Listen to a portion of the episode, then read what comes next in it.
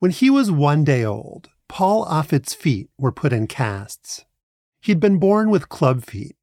The treatment healed his left foot, but not his right. So when Paul was five, he had surgery. But at the time, in the 1950s, the procedure hadn't been perfected.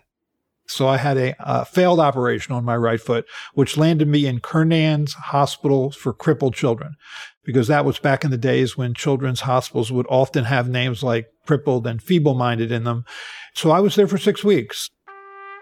Paul found the hospital to be a lonely, scary place. There was one visiting hour a week. The nurses were pretty rough. You were pretty much there in your bed by yourself. One of the most distressing parts of his stay was listening to the agony of the 20 other children in the ward. Every one of them was infected with polio.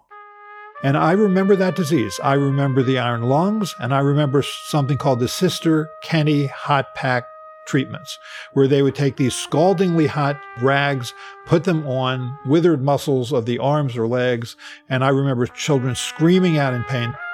It was hell.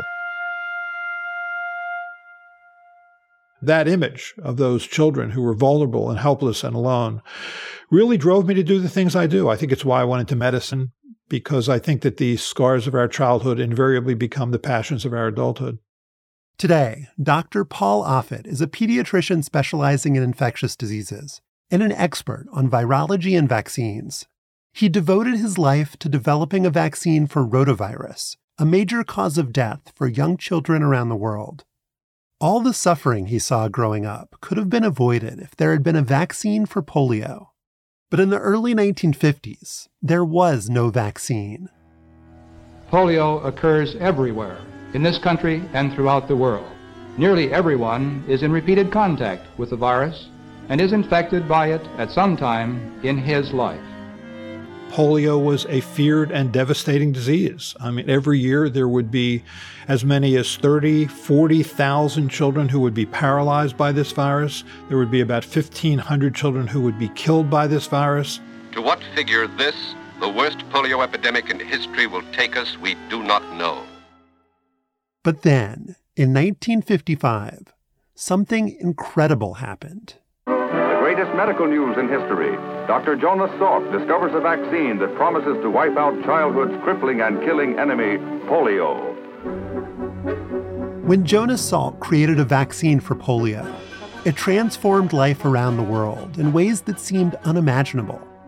In America, the vaccine helped eliminate a disease that had ravaged the country for generations. And the entire world heralded the discovery which assured an end to one of mankind's most dread diseases. The polio vaccine was a miracle, and it remains one to this day. But there was a moment when everything was in doubt. In 1955, a medical mystery threatened to derail one of history's most important scientific breakthroughs. To get things back on track, investigators would have to figure out what had gone wrong and convince the public that the polio vaccine was safe. Many questions have been raised. People are asking, is it absolutely safe? The thing to remember is that this is a continuous process. For in spite of the Salk vaccine, polio is not over. This is one year 1955. The Cutter Incident.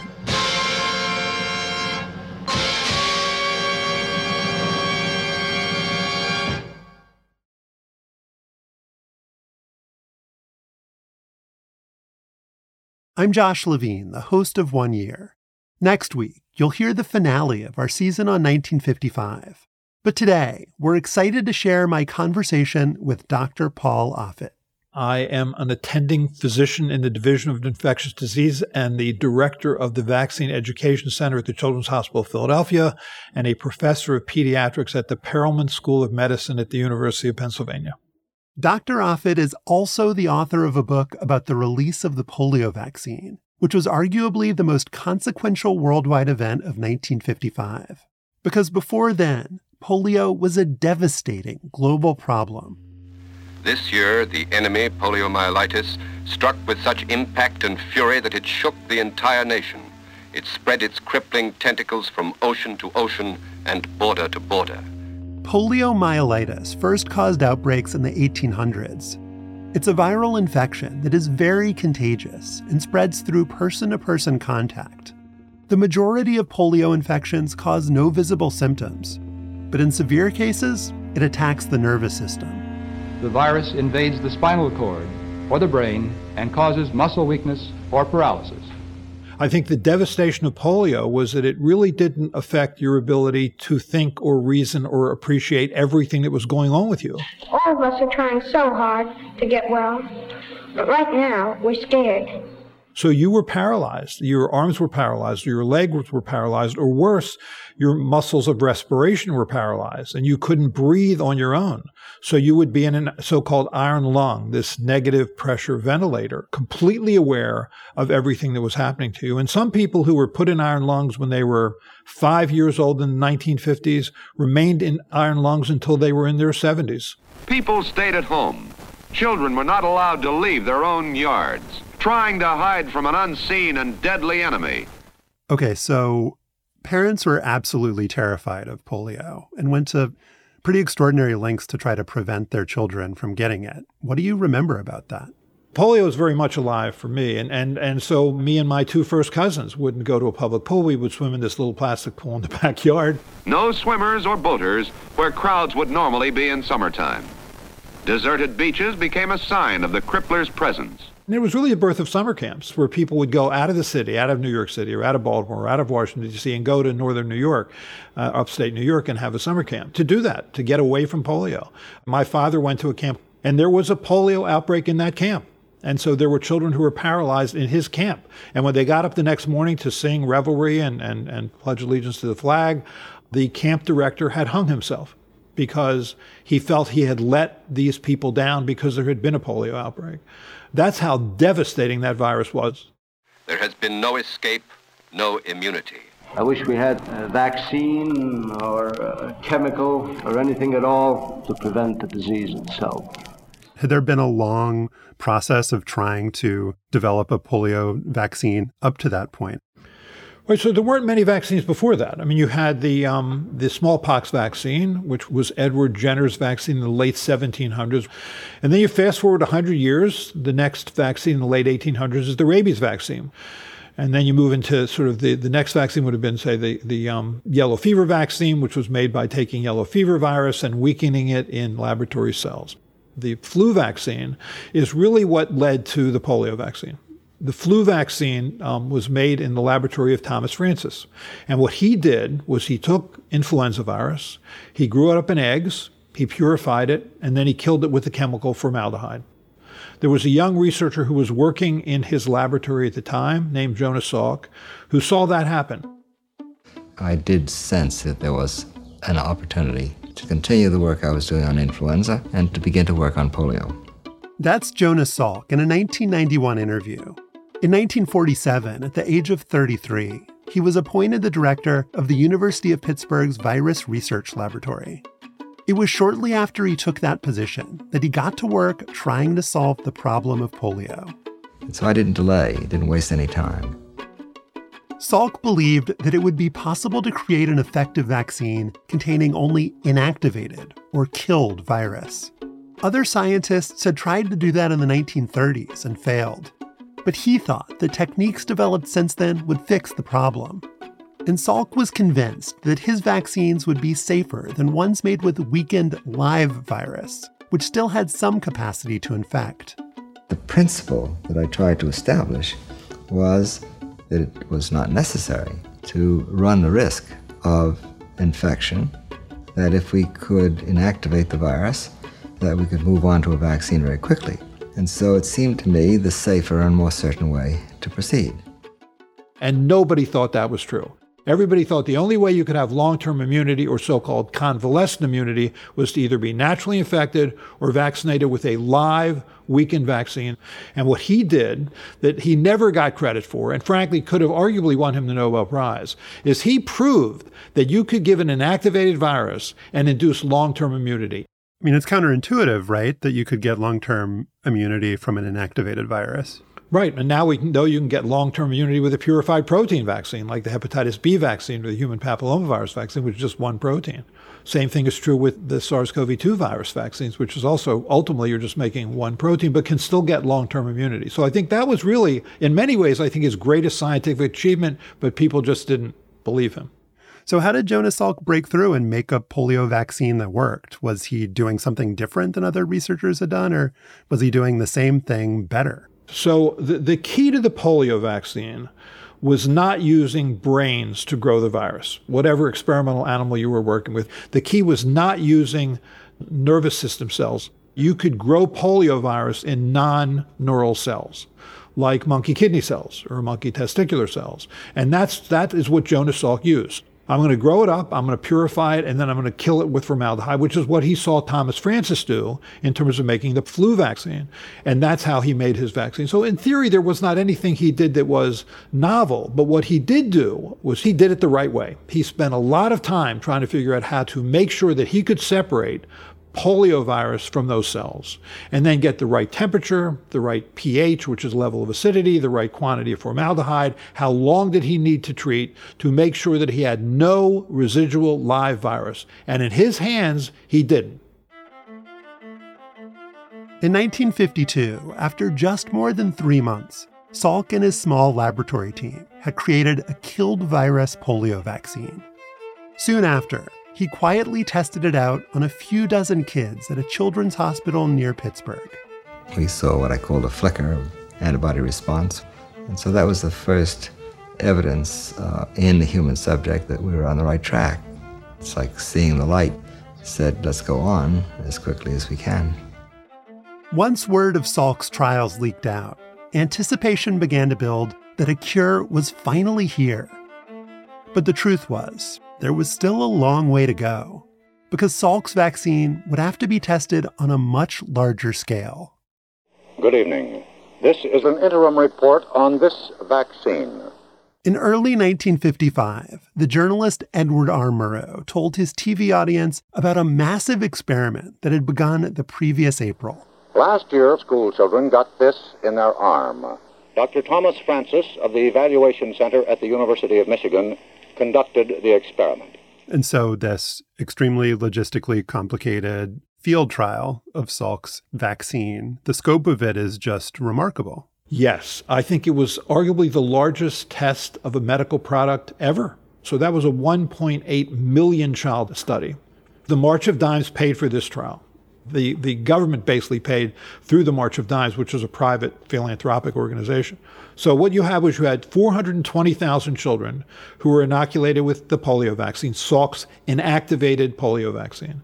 1.2 million children served as observed uninoculated control. So if that study were done today, it would cost roughly $3 billion, which is why you don't see studies that big uh, today. Other than inspecting all vaccine made, Dr. Jonas Salk had nothing whatever to do with the experiment. And Salk didn't want to do it. He, he didn't want to do that trial because 200,000 children were inoculated with uh, placebo, which was essentially salt water. An inert substance that has no effect whatever. Neither the children nor the parents knew who got the vaccine and who got the placebo. He couldn't conscience that. He believed his vaccine worked and he believed it was safe, and he didn't want to inoculate children in the 1950s with salt water 16 children died in that study from polio, all in the placebo group. 36 children were paralyzed in that study, 34 in the placebo group. But for the flip of a coin, those children could have lived long and productive lives. I mean, I too was a first and second grader in the 1950s.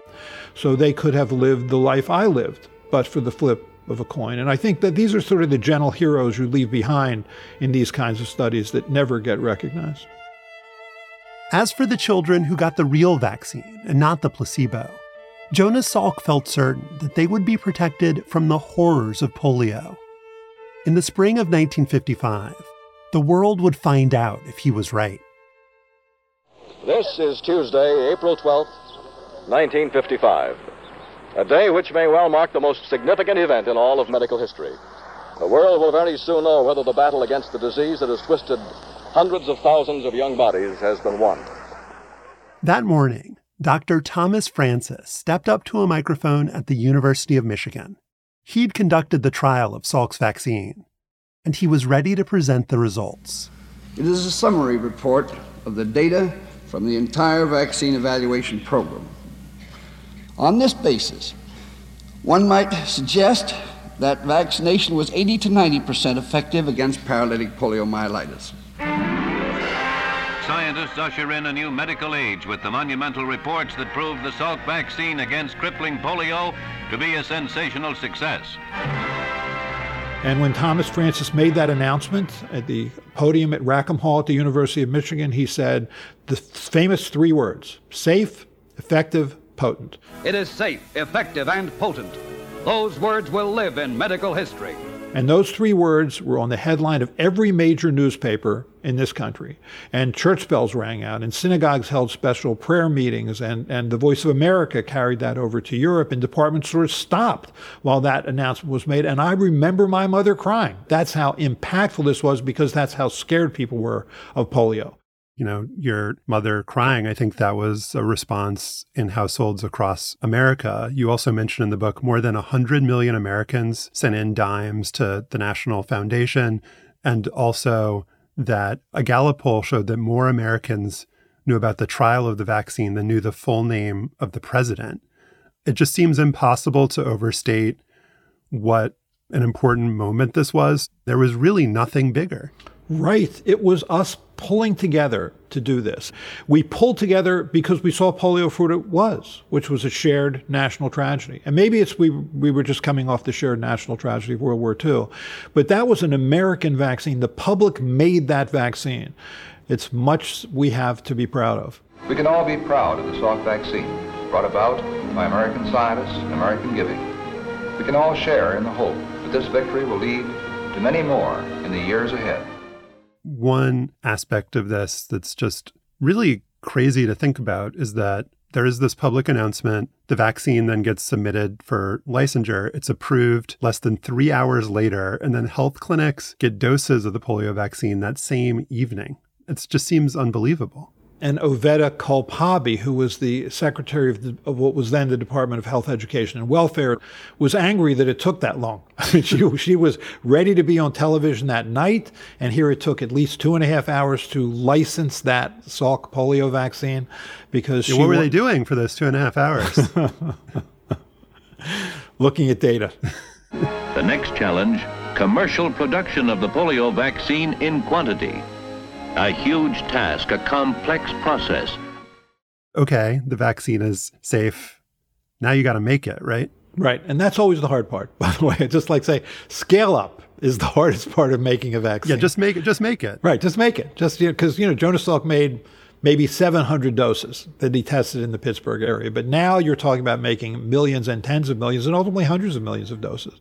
Leading drug firms shifted into high gear to meet a national demand, which spread to every crossroads. One of the greatest mass inoculations in medical annals. Close to 5 million polio vaccinations were administered in the first weeks after its release. Most of the shots were given in schools to first and second graders. Each hastily set up center became a mecca for anxious parents shepherding little Johnny and little Jill to their inoculations. They're protected, and it didn't hurt a bit. And then there was a problem. The problem was how Jonas Salk's polio vaccine got made. A manufacturing error that put lives at risk. In time, it would become clear exactly what had gone wrong and how to make sure it didn't happen again. But until that was figured out, American families faced a cruel possibility that all their rejoicing about the end of polio had come too soon. We'll be back in a minute.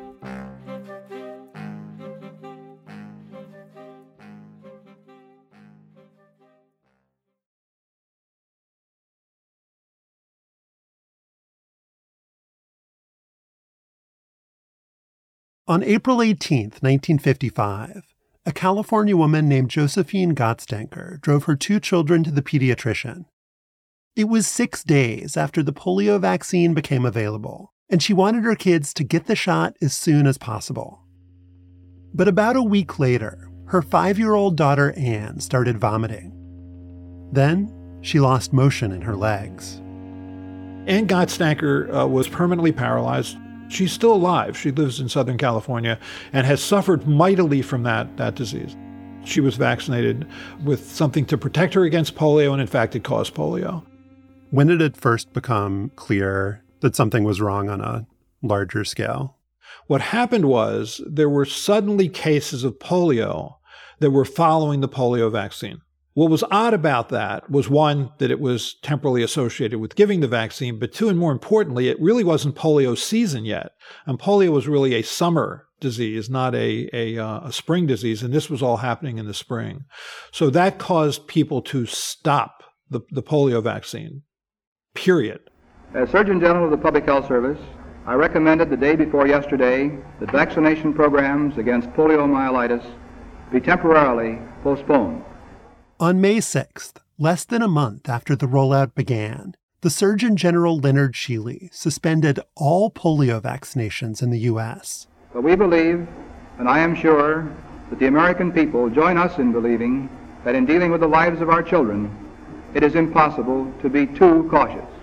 They were trying to answer the question if you'd gotten this polio vaccine, were you at increased risk of getting polio? And the answer was yes. There were roughly 70,000 children who got this vaccine who had abortive polio, means short lived paralysis. There were more than 60 who were permanently paralyzed, and there were 10 who were killed. I think this was the single worst biological disaster in the history of the United States. Out of the millions of children who got vaccinated in those first few weeks, only a very small percentage became sick. And for those who did, there was a pattern in the hands of one manufacturer on some vaccine only, a problem arose. The vaccine of the other manufacturers appeared to be all right. That's the Surgeon General Leonard Scheele on Meet the Press. The single manufacturer he's talking about is Cutter Laboratories in Berkeley, California. There were five companies that made Jonas Salk's polio vaccine Cutter, Wyeth, Pitman Moore, Eli Lilly, and Parke Davis. Cutter made vaccine primarily for the West and Southwest. It quickly became apparent that Cutter had made some kind of disastrous mistake, one that had compromised the safety of Jonas Salk's polio vaccine. The tragedy came to be called the Cutter incident. Now, are these uh, experts also going to try to find out what happened to the uh, vaccine that went bad, the lots that uh, were manufactured out in California? Yes, we will be discussing the total of our findings uh, prior to making our report. Have they determined how it got into the vaccine? No, that we have not determined as yet. We're still studying that. We just described how this was just such an important moment of celebration that everyone was so excited. And so then what's going through people's minds during this period when it's not clear if the vaccine will ever be deployed again, right? It's not clear what happened. I think as a general rule, I know it's hard to believe there was ever a time like this in America. People generally trusted the pharmaceutical companies, they generally trusted uh, public health service, they generally trusted the government. And so they were waiting to see what happened. I believe you that people took this news with equanimity, but it just seems so counter to um, you know what we've experienced in more recent years. But but the people trusted the government. I mean, they realized that there was a problem and they, they fully believed that that problem would be worked out. And it was. When we looked into that, it became clear immediately that this manufacturer did not follow the procedures that were set forth. This is Jonas Salk speaking in 1991. And it was partly because of a disregard for the new principles that were introduced in order to make sure that the vaccine would be safe what went wrong at Cutter Laboratories. Uh, eventually, you, we realized that the problem was filtration, separating the virus from the cells and cell debris to make sure that there was no residual cell debris. Because what will happen if that occurs is the virus will hide in the cells and, and the formaldehyde or the inactivating agent won't be able to penetrate into those cells. And so the key was being able to do that. When Salk made his vaccine, he made it using a filter called a Seitz filter, S E I T Z, which was a, a, very slow process, a very laborious process, but it, it, it, clearly separated cells and cell debris from, from the virus. It was called Gin Pure. But what the companies did was a different way because they had to mass produce it. First, the virus solution goes through these metal tubes containing porcelain filters to strain out all kidney tissue and remove any stray bacteria. And that was a filtration system that was dependent on the skill of the technician that made it.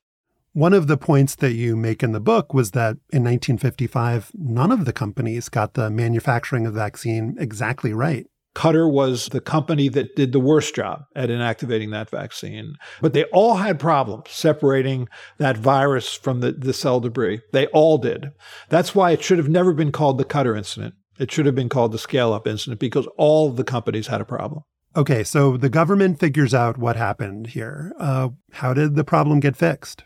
So what they did with the government was they put in uh, better safety testing. They put in uh, more stringent criteria for making sure that these vaccines could be made with consecutive lots that were safe. And, and the inactivated vaccine then was introduced again. We've now been assured that the program is getting back on the track. The Surgeon General lifted the pause on polio vaccinations. He assured Americans that Salk's creation was safe. Our new standards are going to make it, if anything, just a little safer than it was. Then in the future, no American mother need worry about having her child inoculated. No, I think not. I think this vaccine is as safe as man and the tests available to us can make it. Even after the Surgeon General's approval, some parents and doctors thought it made sense to take a wait and see approach. Then, over the summer, America got hit by a series of outbreaks. In Chicago, 36 people died of polio. None of the 36 had gotten the recommended three doses of Salk's vaccine. This was real world proof that the vaccine was safe, effective, and potent. And with that, the national vaccination campaign picked up where it left off. In 1955, over 10 million children received one or more injections of Salk vaccine. Safe at last safe from the terrible invasion of polio.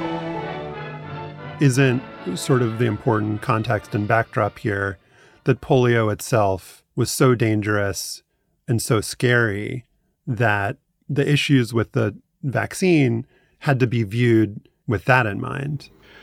I can't overstate how frightening that disease was. And I, I think people don't remember it, they don't realize it. There are people who would argue that telling this story now could potentially fuel anti vaccine beliefs, and you're not someone who wants to do that, clearly. So, why do you think it's important to tell this story now in a world where vaccination rates aren't, I'm guessing, where you'd want them to be? Right. I, th- I think the importance of this story is that very quickly it was figured out what the problem was. Very quickly there were safety tests put in place. It was really the birth of vaccine regulation in this country. The Division of Biological Standards was born. 10 vaccine regulators quickly became 150 and now you know the FDA regulates vaccines much more stringently that was the result of that incident so by the late 1970s, we eliminated polio from the United States, eliminated this feared and devastating disease. And I think what, what the, the lesson to me in this story is that we took a step back, we figured out what, what went wrong, and we corrected it. And so to me, it's a, it should be um, a tale that makes us feel better about our ability to adapt and respond and make changes that need to be made. But you're right. I mean, I think those who oppose vaccines will always try and find something to say about this. In fact, uh, Robert F. Kennedy Jr., you know, he's an anti-vaccine activist who scares people about vaccines, and he's tried to scare people about the polio vaccine. And it's very easy to do that now because people aren't scared of polio. I was going to say the kind of perverse thing about vaccines and the polio vaccine in general was that it was so successful that now for people who didn't live through that moment, and there are fewer and fewer people who did, you just can't believe that polio was ever a problem just because the vaccine did its job. Right, and you know, I'm uh, my wife and I are fortunate. We now have a, a, little granddaughter who's who's six months old, and she has been fully vaccinated, not surprisingly, including you know vaccines against polio. And um, you know, certainly, her my son has never seen this this virus. I mean, my daughter-in-law has never seen this virus, but they trust the fact that that it could be a problem. But you're right. I think vaccines are largely a victim of their own success. And when people hear the word polio, they think of black and white pictures. They don't think this has anything to do with them. And I think today, when you see sort of vaccine rates sort of starting to erode, and you saw in June of last year, June of 2022, a case of polio in New York for someone who'd never left the, this country. Well, for the first time in more than a decade, the United States has an active case of polio on its hands. With health experts urging unvaccinated Americans to get inoculated against the disease. There's every reason to believe polio could come back if we let immunization rates down because polio still exists in the world.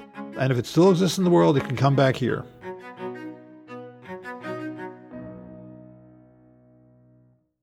Paul Offit is a pediatrician and vaccine expert and the author of the book The Cutter Incident.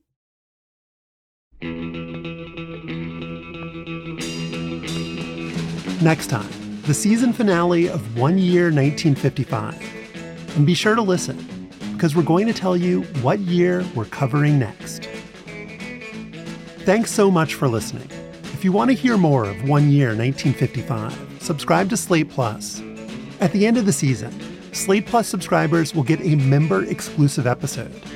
In addition, as a member, you'll also hear every Slate podcast without ads and never hit the paywall on Slate's site. If you'd like to sign up for Slate Plus, go to slate.com slash one year plus. Again, that's slate.com slash one year plus. This episode of One Year was produced by Kelly Jones, Sophie Summergrad, and Evan Chung, One Year's senior producer. It was edited by me, Josh Levin, One Year's editorial director, with Joel Meyer and Derek John, Slate's executive producer of narrative podcasts. Our senior technical director is Merritt Jacob. Holly Allen created the artwork for this season. Thank you to Charlotte Jacobs, whose book Jonas Salk A Life was a valuable resource in the making of this episode. You can send us feedback and ideas and memories from 1955 at oneyear at slate.com. And you can call us on the one year hotline at 203 343 0777. We'd love to hear from you. Special thanks to Danya Abdelhamid, Katie Rayford, Ben Richmond, Caitlin Schneider, Cleo Levin, Seth Brown, Rachel Strong, and Alicia Montgomery, Slate's VP of Audio. Thanks for listening. We'll be back next week with our season finale.